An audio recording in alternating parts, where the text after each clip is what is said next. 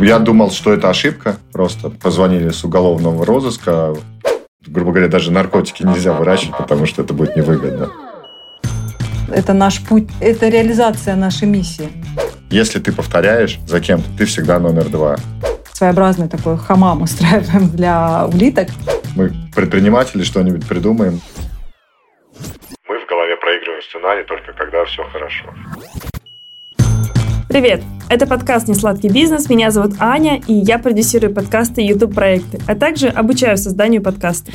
Всем привет! Меня зовут Настя, я консультант для малого бизнеса, помогаю открыть первое дело, а также наладить маркетинг, финансы и управление в существующем бизнесе. Сегодня выпуск мы начинаем с пользы для самой стабильной, на мой взгляд, профессии 2022 года – для IT-специалистов.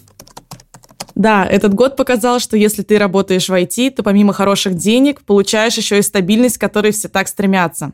Но помимо этого появилось много льгот, например, для приобретения собственного жилья.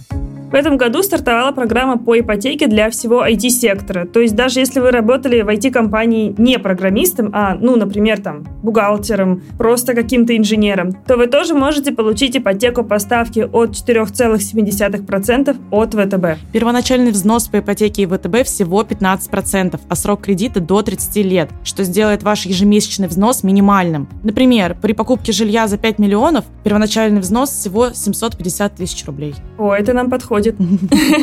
Вам это ваша семья айтишников? Да, наша семья айтишников это подходит, так как у меня часть семьи, ну, не я, конечно, айтишник, то эта ипотека нам тоже, кстати, подойдет. Условия, правда, хорошие для нашего нестабильного времени, поэтому я советую вам не медлить. Программа действует до конца 2024 года. И прямо сейчас ознакомиться с условиями ипотеки для IT-специалистов от ВТБ по ссылке в описании. Переходите. Ну что, Переходим к выпуску. Да, переходим к теме нашего сегодняшнего выпуска. Сегодня у нас в гостях Кристина Судеревская и Дима Серов, основатели марки «Краснополянская косметика». Вы наверняка слышали об этой марке, возможно, как о натуральной косметике, которую ребята выращивают в Сочи на собственной ферме, а возможно, из-за недавнего кейса, который с ними произошел и активно освещался в медиа, и мы, конечно же, не смогли упустить возможность пообщаться с ребятами и поднять эту тему в нашем выпуске. Давайте расскажу немножечко про бренд. Ребята имеют свою землю в Красной Поляне. Вы знаете, как я люблю Красную Поляну. Казахстану. На 7 гектарах земли посажено 2000 деревьев, 100 тысяч кустарников, 85 тысяч саженцев лаванды и других растений. Вы только представьте, насколько это большая территория. Так вот, с недавних пор их ферма на слуху, потому что Генеральная прокуратура подала в суд на Кристину и Диму и еще 125 владельцев земли. По мнению ведомства, на территории фермы находится лес, и земля не облагораживается, поэтому эти земли хотят у ребят забрать. Сейчас идет судебное разбирательство, в котором в первое слушание они проиграли. Мы хотим сегодня узнать у Кристины и Димы, что ждет бренд, если землю отнимут, какие способы оставить э, ферму у них есть, и как мы, слушатели, можем им помочь. Но вы не думайте, выпуск получился, правда, очень интересный. Мы не будем там сильно душнить, а еще поговорим про то, как они выращивают, например, улиток, и почему каждый сотрудник их компании хочет стать улиткой улиткой на их ферме, производстве-пансионе. Также мы поговорим, как маленькое производство мыла у себя дома в Красной Поляне стало стабильным средним бизнесом с тремя фирменными магазинами в Сочи, магазинами партнеров в России, Казахстане, Беларуси. И сейчас ребята открывают свой флагманский магазин в Москве. Переходим к выпуску. Погнали. Дима, Кристина, привет. Привет, привет. Доброе утро, да. Привет.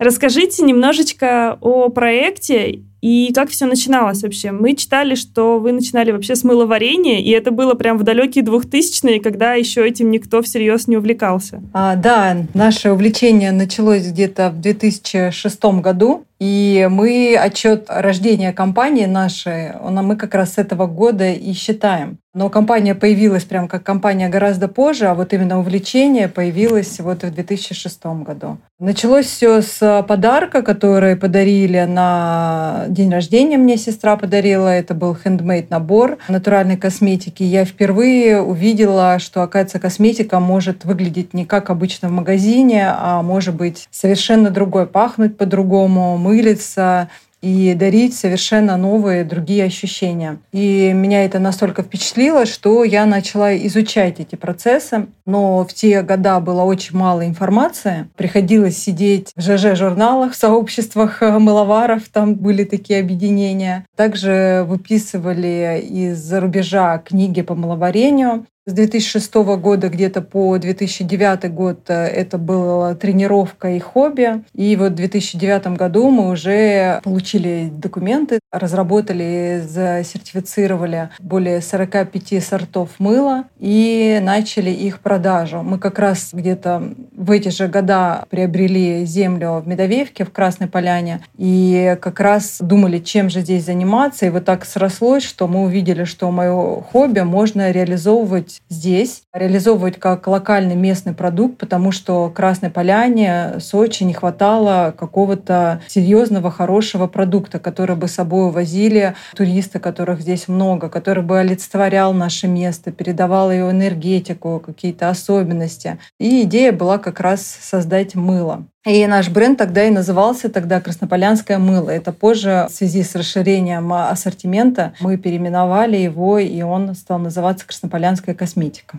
Я слушаю вас, и у меня такое тепло на душе по двум причинам. Во-первых, я обожаю такие истории, потому что у нас с Аней раньше была кондитерская, мы много раз в подкасте об этом говорили, но для новых слушателей повторю, что мы точно так же начинали с кухни, вот то, что ты говоришь, выписывали книги, когда нет рецептов, когда еще не каждый человек стал продавать вот эти курсы по тому, как готовить торты, это вот было про это, и ты на собственном опыте, пытаясь реально перевести какие-то материалы, готовишь десерты. Это первая причина. Вторая, потому потому что даже, думаю, слушатели нашего подкаста знают, как я люблю Красную Поляну. Я просто амбассадор Красной Поляны в Москве. Я всем говорю, всем нужно в Красную Поляну, всем обязательно. Если ты приехал в Красную Поляну, ты уже оттуда никогда не сможешь вообще покинуть ее навсегда. Поэтому мне так приятно слышать о том, как развивались там еще и бизнесы, потому что все-таки место туристическое со своей как бы спецификой, да, и очень круто, что там развиваются такие проекты. А расскажите, что представляет ваш бизнес сейчас, в чем его особенность, потому что продукт, правда, уникальный для российского рынка. Сейчас наш продукт такой симбиоз натурального продукта, технологий современных по экстракции растений, по добыче из экстрактов различных веществ, знания наших технологов, наши знания. И мы решили да, не удаляться от природы. То есть мы не стали делать производство где-то в промзоне, в городе. Мы построили ферму, вырастили на ней растения, и тут же их перерабатываем, из них делаем конечный продукт. То есть это продукт такого нулевого километра называется сейчас. И, в принципе, этим очень сильно гордимся. Ну, плюс к тому, что у нас э, уже широкий ассортимент, это у нас где-то больше 350 SKU, а, плюс у нас несколько брендов, которые там с различными концепциями. И помимо того, что мы стали создавать продукт широкого ассортимента на разные потребности наших потребителей, и в первую очередь это качественный, натуральный, безопасный, эффективный продукт, Второе, на чем мы сконцентрированы, помимо там, создания собственных экстрактов, активов и так далее, вот про что Дмитрий говорит, про научные разработки, которые используем своей косметике. Еще мы реализовали свою мечту, то есть мы построили свое производство, котором мы максимально по мере нашей возможности реализовали вот все вот такие подходы по сокращению там, углеродного следа. Есть чем гордиться, есть что показать. В России точно такого нет, и по миру мы тоже искали косметических брендов, пока не нашли. Которые да. работают на энергии солнца да, в таком есть... проценте, как мы. У нас там 80% используемой энергии – это энергия, которую добывает наша солнечная электростанция. Она автономная, у нас нет подключений к сетям никаких, мы работаем полностью автономно. Мы стараемся свой след сократить, оставить больше следующим поколениям. А насколько это мы можем, это капля в море, но, возможно, мы можем послужить примером для остальных, да, когда каждый увидит, что это возможно и что в это нужно инвестировать деньги. Это не про прибыль, да, а это вложение на... Это миссия. Миссия, некая, да, да, на поколение. Идея была там более крупным брендом показать, которые говорят, что мы там к 2030 году на 60% будем использовать. И мы хотели им сказать, ребят, почему? Если это возможно сейчас, почему 30-й год, а не 22-й год? Не вводите в заблуждение людей, что это там сейчас невозможно. Это возможно сейчас если просто туда не жадничать и инвестировать там большую сумму денег, например, да. И тут как раз больше про миссию, про инвестиции в этот рынок, а, ну, солнечной альтернативной энергии, что мы вот отдали там большую часть своей прибыли там за год, например, этой компании, которая нам смонтировала панели, она на эти деньги развилась. И, соответственно, развились технологии, потому что ну, есть деньги на этом рынке, ну, благодаря таким компаниям, как мы, которые инвестируют, в нашем случае, последние деньги, да. Благодаря этому рынок развивается, прогрессирует. Э, панели, вот мы покупали 350 ватт, первая часть солнечной станции. Сейчас у нас уже 600 ваттные панели стоят. И, ну, то есть это вот буквально за два года такой прогресс произошел на рынке ну, этих технологий. Вот у вас сейчас собственная ферма, прям большая. Немногие из российских производств, скажем так, и вообще тем более такие нишевые, которые занимаются не массовым производством, а достаточно нишевым сектором косметики, то есть э, органической косметикой. Немногие обладают своим производством. Как вы вообще к этому пришли и какие у вас сложности были на пути развития ну, весь путь – это одно большое приключение и сложность. Так, если назад, оборачиваться, это сложно было. Но цель мы с самого начала поставили. Когда мы еще сидели в Медовеевке на собственной кухне, у нас там, ну, как сейчас модное да, выражение, визуализация. Для визуализации висела картинка ну, с таким производством красивым. Там еще была такая зеленая эксплуатируемая кровля. У нас сейчас кровля, она из солнечных панелей. На той картинке там травушка росла. И мы всегда понимали, что нам нужно именно свой дом, ну, как мы называем это дом краснополянской косметики, в котором мы полностью будем отвечать за качество продукции. Потому что, да, сейчас, конечно, там самый простой путь, ну, для тех, кто выходит на рынок, контрактное производство, но вот к нам тоже приходят контрактники, говорят, ой, у нас не взяли наш гидролат, там наши натуральные какие-то экстракты, ну, потому что у них там, ну, на контрактном производстве все по готовым формулам, шаг вправо, шаг влево не допускается. Мы же творцы, мы всегда понимали, что если ты производишь сам, ты полностью отвечаешь за качество и делаешь то, что хочешь. Ты инвестируешь в технологии, в технологов, в оборудование и получаешь тот продукт, ну, который у тебя в голове есть, да, вот как ты его себе представляешь. И это возможно только со своим производством. По-другому, ну, к сожалению, нет. Я размышляю с точки зрения бизнеса, да, ну, такого классического. Намного проще взять придумать гель для душа, вот прийти на контрактное производство. Даже если не на контрактное, то, условно говоря, найти какого-нибудь фермера, у которого есть условная лаванда, закупить у него лаванду и сократить вот количество бизнес-процессов, да, которые есть до минимума. И вот у меня вопрос. Вы шли такую сложную концепцию из своей собственной миссии или это маркетинговый ход? Ну, то есть вот из чего конкретно вы исходили, когда выбирали типа сложном пути? Если это маркетинговый ход, то он очень дорогой.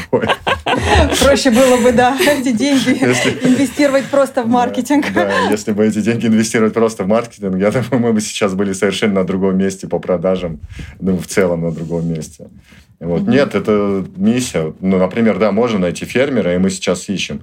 Но фермер должен заниматься регенеративным земледелием, чтобы растение было максимально здорово. Фермер должен пройти аудит по стандартам Евролист и USDA Organic, который наша ферма прошла. И таких, к сожалению, ну, пока не так много. Мы сейчас ведем диалог с другими производителями ну, сельхоз сырья, там, растений, да, растеневодами, о том, чтобы они сертифицировали свои фермы. Мы, ну, как бы мы этот путь уже прошли и можем помогать. И тогда, да, мы можем будем пользоваться их сырьем. Но пока, как мы можем сказать фермеру, посади гектар кактуса, и, возможно, мы с него сделаем классный экстракт, и этот экстракт исследуем в лаборатории, он покажет хорошие результаты, и мы у тебя будем его покупать, там, например, по 70 рублей за листик пока мы этот путь сами не проделаем. То есть наша ферма – это еще, знаете, такой некий растеневодческий эксперимент, где мы акклиматизируем определенные культуры растений, исследуем их сначала, вот, ну, как сейчас э, с бананом, да, с опунцией то же самое, с кактусом. Исследуем их в лаборатории. Если показывают хороший результат растения, то мы это уже масштабируем. И, например, при нашем росте, да, там сейчас мы там договариваемся с другими фермерами, что там посадите нам кактус, посадите нам э, банан. Вот ну, мы банан сегодня экстрактный анализ как раз отправляем, уже полученный нами. И если там все подтверждается, то там нам, нам нужно будет несколько гектаров еще бананов. Аккуратно подошли к теме растений. Расскажите, что у вас растет, потому что читали и про авокадо, и про привычный василек. Вот что вам удалось акклиматизировать, несмотря на то, что в Сочи все-таки более южный климат, Красная Поляна, скажем так, немного прохладнее будет. Ну, и все равно это не тропический климат, как, например, там, не знаю, на Эквадоре, где бананы растут. Вот расскажите, что у вас сейчас выращивается? Ну, у нас, я как сказал, да, уже большая часть экспериментального растениеводства, да, мы акклиматизируем авокадо, идет работа уже с весны 2019 года. Акклиматизируем алоэ вера. Алоэ вера уже, ну, прям успешно. У нас полгектара э, растений с 200 кустов мы размножили. Уже те, которые переживают мороз. Кактус апунция, но из классики, то есть это эвкалипт, все виды цитрусовых у нас растут, там лавр благородный, лаванда наша знаменитая, василек, календула. Дамасская роза. Дамасские розы, да, большая плантация есть. Василек, э, календула, ромашка.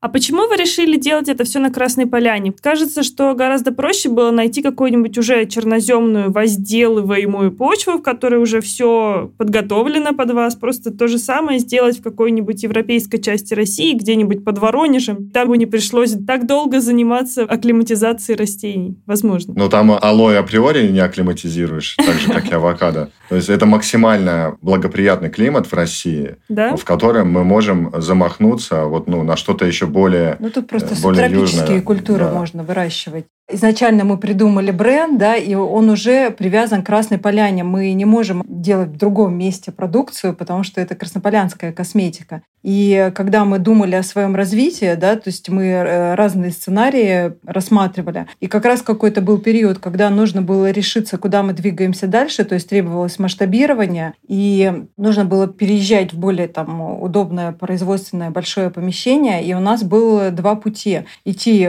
просто как обычный бизнес э, в промзоне, снимать помещение и развиваться там. И второе, это вот была наша мечта, о которой мы, ну вот, как Дмитрий рассказывал, еще в Медовеевке мечтали об отдельном доме краснополянской косметики. И вот оно настолько засело у нас, что нам неинтересно было идти по обычному сценарию. То есть это же не просто про бизнес, это же какие-то там достижения, какие-то вот реализация мечты. Знаете, хотелось построить такое предприятие, которое бы осталось на многие года, досталось бы следующим поколениям. Как мы слышали раньше, да, там до революции была фабрика Морозовых, там кондитерская того-то, магазины Елисеевых, да, то есть а, были какие-то такие предприятия, о которых мы до сих пор знаем. И вот нам также хотелось сейчас создать что-то такое, которое будет э, не просто бизнес пришел и ушел, да, заработали и все, а именно оставить что-то вперед нашим поколениям для страны нашей.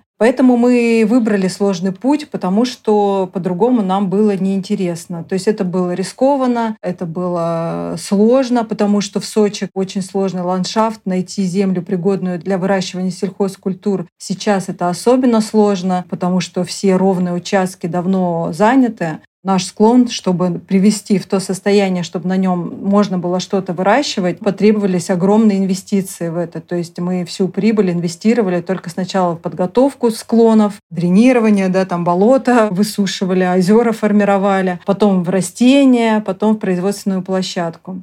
Поэтому вот такой у нас путь. Мгм. Ну, это прям история про какую-то мечту, я бы даже сказала, не с точки зрения бизнеса, а вот с точки зрения, как построить мечту. Да, с точки зрения бизнеса, когда нам говорят, а вот не хотите при там какую-то почитать лекцию, мы говорим, нет, мы потому что не про бизнес. То есть мы можем, наоборот, разорить людей своими советами. Потому что мы на грани были, ну, вот очень долгое время, пока этот проект реализовывался. У нас там ну, почти кассовые разрывы случались. Такой путь был тяжелый, потому что ну, большие инвестиции потребовалось. То есть, чтобы так люди понимали по бизнесу, мы годовой оборот компании в год вкладывали вот в эту ферму. Да, как раз хотела спросить, сколько денег вы вложили вот в создание бизнеса, в создание хотя бы фермы? Ну, ферма, если как бы сейчас учитывать вот э, деньги, как произошла инфляция, все оборудование, которое здесь стоит, э, климатическое, солнечная автономная электростанция, все растения, это порядка сейчас будет уже 300, да, наверное? Ну, больше 300 будет 300 миллионов. миллионов примерно, вот так. Офигеть. Уже э, перевалило. То есть это вот ну, зарплата сотрудникам, это, ну, это вот ежедневная работа. Сейчас мы сидим, а работа на ферме идет. Думали ли вы, когда вообще брали, например, в аренду эту землю, были ли у вас просчитаны риски, что ситуация, что кто-то может прийти ее забрать, вообще она существовала в вашей голове? Такой вариант был? ли она? Вероятность была. Вероятность, да, она вообще какая-то была, или это даже не приходило в голову? Ну, эта мысль всегда была в голове, потому что сочинская земля, у нас очень крутой вид на море, ну, когда участок почищен, и это просто как бы такая изюминка, да, этого склона. Естественно, когда пролетают вертолеты над нами с какой-то экскурсией, мы всегда там, ну, так просто в шутку говорили, ну, сейчас кто-то присматривает. Ну, мы всегда думали, ну, окей, там, кто, как бы сложно с точки зрения юридической, кому-то будет это оспорить, забрать, потому что, когда совершалась сделка по переуступке прав аренды, мы привлекали, ну, достаточно сильные ресурсы, чтобы проверить, ну, юридическую чистоту этого участка. Мы, ну, не просто выписки там брали из единого государственного реестра, мы из архивов городских брали выписки, выкопировки различные и так далее. И мы были на 100% уверены ну, в юридической чистоте этой земли. И мы никогда не могли подумать, что попросят вернуть совсем свысока. Когда иск там, от Генеральной прокуратуры Российской Федерации приходит, ты понимаешь, что да, ну, тут спорить уже тяжело. Все, что мы фантазировали до, мы такие, ну, там, может, там ну, какой-то думали, крупный бизнес наедет, мы там да, отобьемся. отобьемся. А тут просто очень сложно. И мы еще не ожидали, что это произойдет так быстро. Мы думали, что у нас какое-то есть время для развития, а тут э, ну раз. По-моему, 13 августа, да, вам пришло письмо, 15 уже был суд. Ну да, да там да. быстро. Ну то есть два дня, как бы это, да. иди завтра. А расскажите про ход дела, вот на каком этапе сейчас оно находится? Как вы вообще получили этот иск? Что испытывали в тот момент? Что вообще было у вас в голове? Ну, я думал, что это ошибка. Mm-hmm. Просто позвонили с уголовного розыска. Ну, я спустился вниз с фермы. Мне вручил иск человек. И я подумал, ну, окей, ошибка, пойдем в суд и там разберемся. Потому что ну, там было написано черным по белому, что мы не используем землю по назначению, а у нас просто... То есть это как бы вообще, не знаю, там мы уже думали, может, там эвкалипт это не сельхозкультура. Там. Авокадо тоже случайно выросло, как сорняк. Да, да, да. Вот. И я думал, что сейчас в суд попадем, и там как бы ну, в судебном разбирательстве все станет на свои места. Но там ну, дело намного более сложное, чем я себе представлял мы, по сути, стали там, ну, заложниками ситуации. То есть была изначально плохая проверка проведена да, всех участков. Мы попали в список, в том числе с недобросовестными пользователями. Ну, то есть там кто коттеджи построил, кто торговый центр, кто просто ну, не использует сельхозку вообще никак и пытается там где-то на Авито переуступить права за бешеные деньги. Но это все там в материалах дела было. Прокуроры, э, они все эти улики предоставляли. А вас под одну гребенку с ними как бы? Да, да, и нас под одну гребенку, и так как там, ну, на самом деле, действительно такое, тут в двух словах прям не расскажешь про это дело, оно сложно, чтобы, в общем, выбить, э, грубо говоря, правовое поле из-под людей, вот кто там незаконно, и получается, прокуратура ударила в 2009 год, что когда первоначально формировались права аренды на вот эти участки сельхозземель, Адлер Чаем тогда еще, он не имел намерений использовать эту землю по назначению. И, соответственно, ваш договор якобы не работает. И наш договор, который с переуступкой прав зарегистрирован, естественно, в государстве, он тоже э, рушится. Угу. И тут, конечно, вот такого мы не ожидали. Тут уже было полное отчаяние, но такая поддержка была оказана нашему бренду со стороны людей. Ну и прокурор это тоже в суде заявил, что обещает там правовую поддержку таким добросовестным, потому что там в ходе разбирательства выявлены еще добросовестные пользователи, ну то есть по сути просто фермеры, которые там инвестируют в свою землю, также все деньги, как и мы, продают квартиры и ну, пытаются выращивать там растения, продавать фрукты и так далее. И прокурор там, официально в суде заявил, что таким гражданам, как мы, будет оказана правовая поддержка после того, как мы пройдем все инстанции. И я так понимаю, мы ну, проиграем их уже как бы априори, да, и после того, как с нами расторгнут договор аренды, с нами заключат новый договор аренды, уже, ну, от Росимущества, так же, как сейчас, в принципе, но без вот этой подложки, которую они оспорили по правам. Поэтому мы в таком уникальном положении правовом. То есть нам обещали, что все будет хорошо, но пока мы проиграли суд. А как вы думаете, почему вообще появился этот иск? От кого на самом деле, может быть, у вас есть какие-то догадки? В этом деле действительно ну, много, вот смотрите, фигурирует 1700 гектаров. Наших тут всего там 6,6, ну 7 гектаров, да, и других там правообладателей, добросовестных тоже не так много земли. А основная земля стоит без дела, сельхозка, либо там ее вывели в зону G1 уже, и продают коттеджи там на этой земле, и даже многоквартирные дома построили. И это, я так понял, приобрело массовый характер, и, скорее всего, просто, ну, грубо говоря, как у нас там поступил указ, разобраться. Ну, разобрались, как могли, там, со спутника проверили, растет, не растет что-то. На самом деле, вот вся эта заварушка, да, просто из-за того, что плохо изначально все проверили, все земли. Если бы изначально все приехали, нормальные акты составили с Россельхознадзором, как это положено, ну, вот этого бардака не было бы никакого. Ну да, вообще земля в Красной Поляне, это, мне кажется, сейчас очень лакомый кусочек для абсолютно всех, и для застройщиков, и для фермеров. Ценники там просто бешеные, что на жилье, что на землю. Я смотрела, интересовалась. Да, да, сельхозка тут стоит просто каких-то космических денег. Если сейчас там брать переуступку прав, не знаю, что нужно выращивать, грубо говоря, даже наркотики нельзя выращивать, потому что это будет невыгодно. Ну, то есть там слишком высокая цена. Слушайте, ну на самом деле, из того, что вы сказали, у меня как ситуация, да, в голове строится как еще такого защитника малого, среднего бизнеса, локального в России, что вот пришли какие-то ребята и начали на конкретно маленькие компании, да, пытаться их как-то убрать, не знаю, там, забрать землю. Конечно, но, видимо, так сейчас есть, но дело не только в этом. И так как замешано очень много людей, вероятнее всего, претензии есть к каким-то ребятам, ребятам, которые занимают еще больше площади. И, вот как вы говорите, строят многоквартирные дома и так далее. Да, да при... целью прям не было. Мы не были целью. Нас просто не знали и не знали о том, что мы существуем даже. И какую пользу мы приносим и чем занимаемся. Это все выяснилось вот в процессе. А скажите, как вам помогла вот медийная поддержка? Потому что я в вашем кейсе узнала, наверное, вообще в первые дни, как все случилось. Очень много репостов было у моих друзей. Кто-то живет в Красной Поляне, поэтому я видела у них. Помогло ли вам это и что мы сейчас с нашими слушателями можем сделать, чтобы вам помочь? Нам помогло это как раз доказать то, что, понимаете, в иске сначала была первая претензия, основное было то, что мы не ведем сельхоздеятельность. И то, что мы обратились к общественности, и нас поддержали, и все об этом узнали СМИ, в общем, общественность, какие-то там организации да, по поддержке бизнеса. Да, у нас а, там просто такой отклик был вот от организаций, которые малый и средний бизнес поддерживают, там вот корпорация МЦП, они прям с первого дня, там «Опора России», позвонили с первого дня. И вот партия, ну, вот Фаберлик, которые новые люди, тоже с первого дня там поддержка, ну, моральная, там,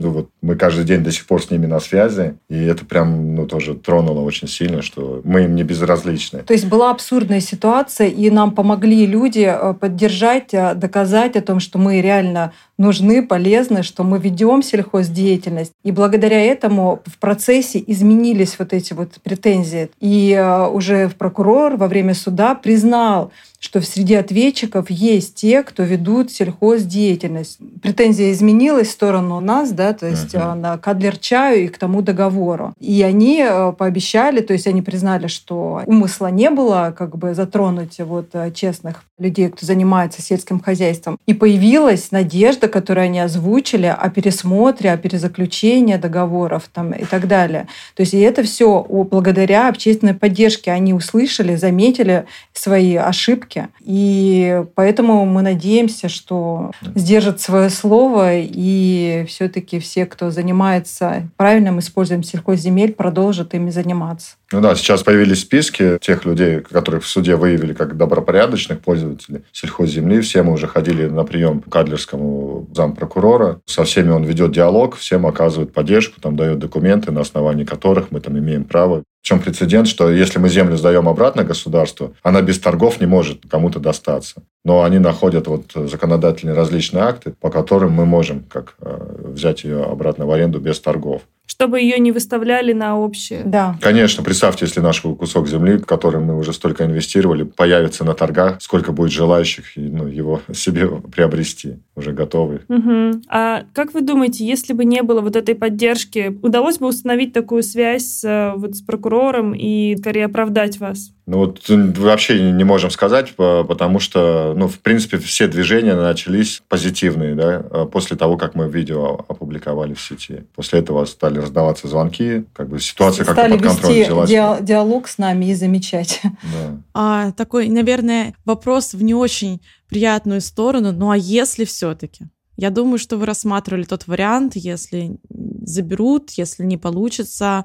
Какие у вас сейчас варианты есть развития без э, этой земли? Ну, мы проигрывали разные сценарии за это время, и, конечно, вот тот период был этим и сложен, что нужно было представить и эту картину. И эмоционально мы, конечно, очень сильно пережили. Мы все стадии горевания прожили в тот период. И сейчас уже понимаем, что ну, приняли эту ситуацию, как она есть. Надеемся на лучшее, но теперь понимаем, что все-таки Краснополянскую косметику у нас никто не забирает, и бренд у нас остается. Мы будем искать свою площадку, новую площадку. Ну, уже вот этого желания еще раз повторить, создать производство, идеальное производство и вкладываться в растеневодство, уже не будет никаких моральных сил на это. Хотя нам там в процессе с разных регионов предлагали люди землю и в Адыгее там, и в Краснодарском крае где-то. Но тут надо понимать, что дело не в том, что нам нужна земля там и что-то сажать. На это просто определенный уход уходят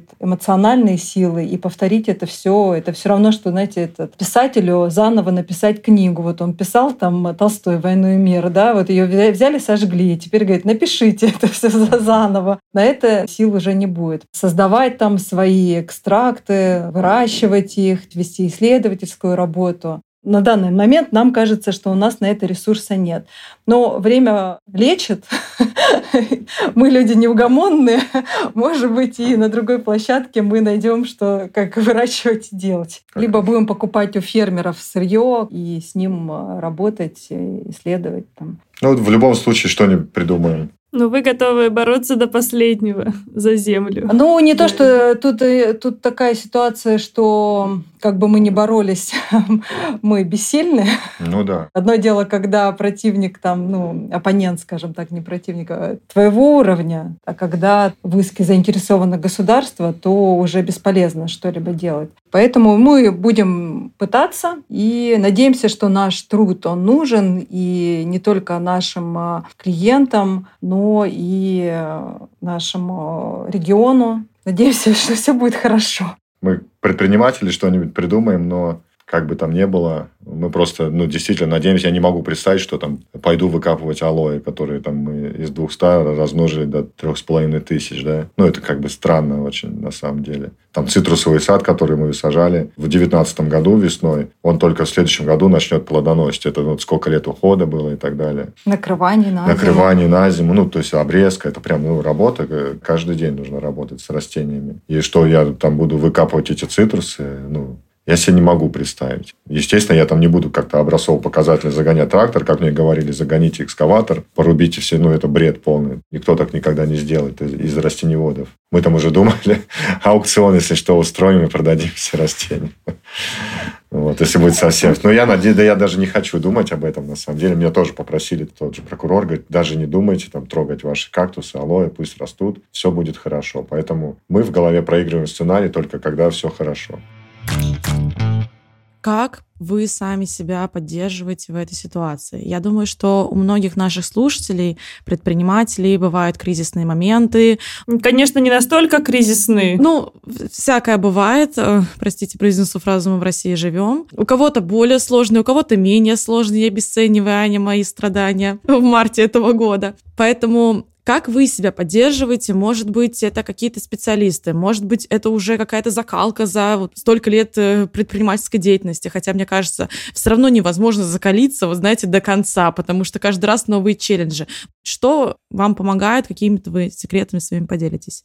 Ну, от себя скажу, да, Кристина своим опытом поделится, что когда, ну, приходит вот такая угроза, когда все дело твоей жизни прям на кону, да, под риском перестать существовать, то это, ну, тяжело. Как бы ты ни готовился, это всегда морально тяжело. И здесь нужно просто, ну, сказать себе, это тяжело, выплеснуть эмоции и идти дальше работать. Ну, другого пути нет.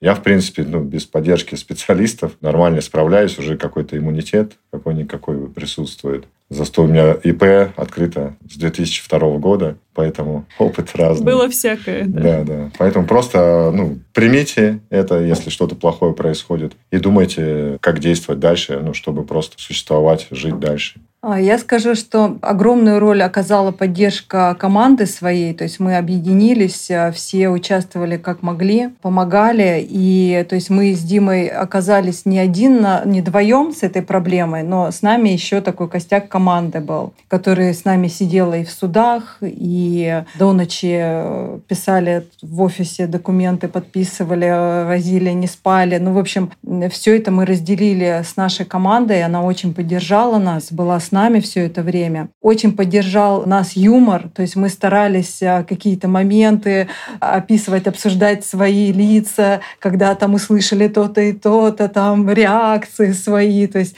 ну вот с юмором старались Хотя у всех адреналин, но юмор э, нас очень э, спасал. И третье — это поддержка окружающих. Когда мы получали в Инстаграм слова, иногда люди такие слова находили к нам, которые прям самое сердце доходили, и слезы просто градом лились. И в эти моменты ты понимаешь, что, блин, ну не может быть такая несправедливость. Ты уже такой отдаешься Вселенной, такой говоришь, но если так тебе надо, то делай как надо. Но вот не может быть так, что это вот так надо людям, и чтобы это все закрыть. И э, просто отдаешься в какой-то момент э, Вселенной и говоришь, вот пусть меня выведет туда, куда надо. И когда отпускаешь, перестаешь контролировать, уже понимаешь, что ты не можешь контролировать этот процесс, начинаешь это все отпускать, тогда становится легче. Ну и доверять, вера в лучший результат, да, довериться. Вот. Ну и на самом деле еще дополню, да, тут, чтобы это ощущать, нужно быть максимально честным, ну именно в ведении бизнеса. Нас спасло то, что у нас там, ну, как нам сказали, кто проверял, нас там очень много проверяли за это время, ну чтобы там оказать поддержку свыше какую-то. У вас нет ни одного скелета в шкафу, вам это помогает меняет сейчас. Потому что если у вас там бизнес, ну, такой, направо-налево, попетлять надо, это одна история. Если вы делаете, ну, честное дело, топите за производство, вы платите все налоги, то вот в таких моментах, ну, как раз вот, я так понимаю, общество, да, и вот, как Кристина говорит, какие-то так, по потоки вселенной, на них можно положиться и, ну, расслабиться на то, что это вынесет туда, куда надо. Согласна. Это очень хорошие лайфхаки. Если бы вы знали в 2007-2008 году или хоть там в 2014, что вы с этим столкнетесь, вы бы еще раз согласились пройти этот путь? Да. Да, конечно. Мы не могли бы по-другому. Нам э, неинтересно было бы просто работать, просто делать косметику. Это наш путь, это реализация нашей миссии. А по поводу локального бизнеса в России, вот я думаю, что вы тоже общаетесь с многими предпринимателями, которые ведут такой вот э, схожий с вами бизнес. Вы бы по своему опыту сейчас посоветовали или не посоветовали людям идти развиваться вот в эту сторону? там а, локальный бизнес, органическая косметика, собственное производство? Ну, мы бы советовали все-таки. У нас очень много открытых ниш, которые можно брать и развивать. То есть человек должен найти свою реализацию, то есть не просто там вот смотреть, ой, у тех пошло, займусь-ка я тем же. По такому сценарию обычно оно не идет, оно как бы не ложится это все. Ну и чтобы люди понимали, да, это как тоже совет от нас, если ты повторяешь за кем-то, ты всегда номер два. Всегда ищи что-то новое, что-то свое, свою нишу, и развивайся в ней, будь индивидуален, уникален, тогда можно добиться успеха. И у нас очень много ниш открытых по продуктам питания. С косметикой мы уже не советуем, потому что рынок уже переполнен. Наше развитие с 2006 года, оно получилось очень органичным. В те времена, то есть мы были одними из первых, кто занялся этим. И благодаря этому мы смогли сами развиться без каких-то инвестиций, то есть только вот на свои деньги. Начали с пяти тысяч, и потом вообще с зарплаты Димы каждый месяц брали деньги. Половина зарплаты Половина уходила. зарплаты уходила как бы на вложение в этот бизнес. Сейчас этот путь в косметике пройти невозможно, потому что очень много есть крупных игроков. Помимо старых производителей, кто уже на рынке более там, 10 лет, есть еще новые, которые появляются уже с деньгами, с большими инвестициями. Каждый год открываются там какие-то новые проекты. Поэтому вот так вот э, вырасти э, очень сложно сейчас. Но в продуктах там еще где-то, то есть э, нужно искать, нужно искать себе близкое, то, что отзывается, то, что нравится, то, что мало того, чтобы тебе это было интересно, но еще и чтобы обществу было это нужно и полезно, найти такой симбиоз и идти туда, развиваться. Разные риски есть всегда, риски есть везде, но зато просто тут цели, да, то есть если просто цель заработать деньги и все, это одна история. А если есть цель делать что-то интересное для себя и для людей, тогда это можно реализовать у нас в стране. Я вот полностью согласна с подходом. Не знаю, как Настя. Настя обычно у нас э, не про эмоциональное, а про денежное мышление. Деньги, они придут. Если это э, нужно обществу, они придут. Это будет вознаграждение. Я на самом деле сейчас сижу и думаю, на что меня вдохновил наш сегодняшний разговор на эту мысль. Я сейчас нахожусь в Томске, в нашем родном городе, где мы с Аней делали кондитерскую. И вот э, вы говорите про производство. Я была в Красной Поляне, видела ваш магазин, и у нас было такое такое производство, ну, знаете, обычное, самое обычное производство. Вот как можно себе представить вот эти белые стены, да, там плиты и так далее. Мне всегда хотелось такое красивое пространство, чтобы у нас цех был красивый, чтобы у нас магазин был классный, он был бы весь розовый, в такой розовой плиточке с неоновыми вывесками.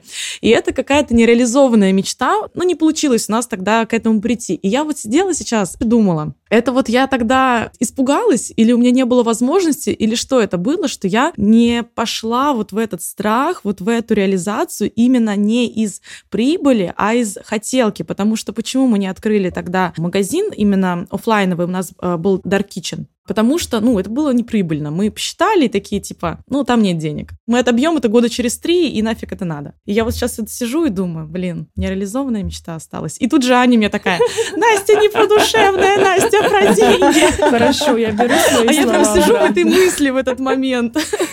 И когда такой строите бизнес для души, тоже не надо мыслить. Ну, там, три года – это идеальный срок окупаемости, когда вы делаете что-то для красоты, для души, для себя. Почему нет? Вы знаете, у нас еще же один кейс кейс есть, который вот э, всех удивляет. Это вот когда мы переехали в деревню Медовеевку, это горное село, в которое три километра горной грунтовой сложной дороги. И мы там э, открыли паб и гостиницу первое. И когда его, ее открывали, все э, вертели у виска, говорили, это не прибыльно, кто сюда будет ездить. Понимаете, на нарушение вот этих стереотипов, вот идти вот за вдохновением красотой, как раз и строится вот какой-то интересный и прибыльный бизнес. И в итоге сейчас вот в паб наш Old Boys очередь, чтобы заселиться в гостиницу, нужно бронировать номера там заранее. Ну, еще паб у нас там функционирует, люди приезжают туда вкусно поесть, а люди тогда не понимали, как это, чтобы сюда приехать поесть. А это вышел такой entertainment, проведение, то есть досуга, ресторана, деревня в горах, то есть такое прям уникальное предложение.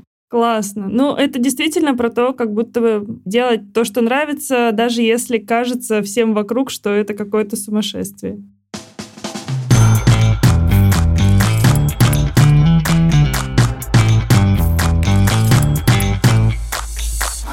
Ребята, расскажите тогда напоследок, какие у вас планы по развитию сейчас? Ну, помимо того, что выиграть дело и остаться со своей землей, какие-то есть планы на дальнейшее развитие именно бренда? Конечно, планов очень много. Вот, ну, мы сейчас с партнерами открываем магазины уже, ну, как бы с инвест, это инвест-проект в Москве. Я на самом деле очень боялся. Мы начали договариваться до суда, и я думал, что инвестора испугает ну, вот этот шум вокруг бренда и угрозы. Но нет, мы как бы подписываемся вот на следующей неделе. Уже там даже делаем ремонт в первом магазине в Москве. И ну, это будет очень усачевский рынок первый вот, со своим входом. Класс. И, соответственно, тоже такой будет флагман, красивый, там, с каминной зоной. Ну, прям будет не по-московски, уютно, так скажем. Как мы, в Красной мы... Поляне. Там будет как Красной Поляне. Обязательно придем к вам. Спасибо. Вот. И, соответственно, сейчас, вот как я говорил вначале, мы там с фермерами некоторыми ведем переговоры ну, о том, чтобы наши мощности по выращиванию растений расширить, но при этом помочь им сертификации. Это вот следующий этап, чтобы у нас было больше растительного сырья своего для переработки.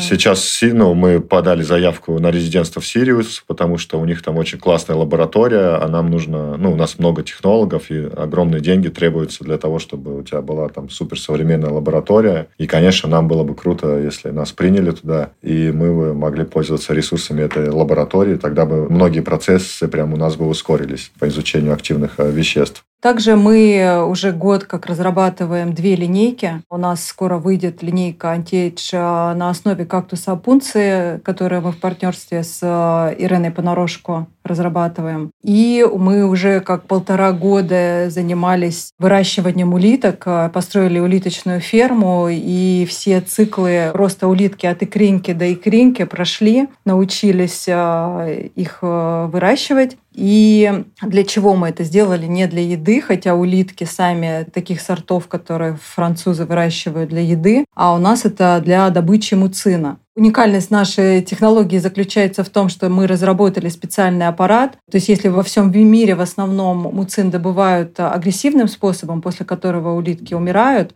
то у нас э, уникальные разработки, с помощью которых мы добываем муцин с помощью СПА-процедуры, то есть своеобразный такой хамам устраиваем для улиток. И они выделяют муцин, и мы уже на основе своего муцина разрабатываем давно линейки. Должны были вот выпуститься в сентябре, но чуть-чуть нас э, суд выбил из творчества. Да. А, вот, поэтому чуть-чуть позже придется выпустить. Ну, это будет э, отдельный бренд, он будет называться Snail Lab, Anti-Age, и эффект от муцина, он потрясающий. Тем более у нас специальная еда выращивается, огород у них органический, то есть там специальный рацион питания, подобран для улитки, чтобы муцин был качественный сдавали там на исследования, сравнивали там с итальянскими аналогами, и вот наличие активных веществ в нашем уцине, оно гораздо выше. Поэтому надеемся, что всех порадуем. Мне кажется, сейчас половина слушателей захотели стать улитками у вас, там, ходить в спа и есть органическую еду. Да-да-да. У нас все сотрудники всегда шутят по этому поводу. Можно мы тут будем работать.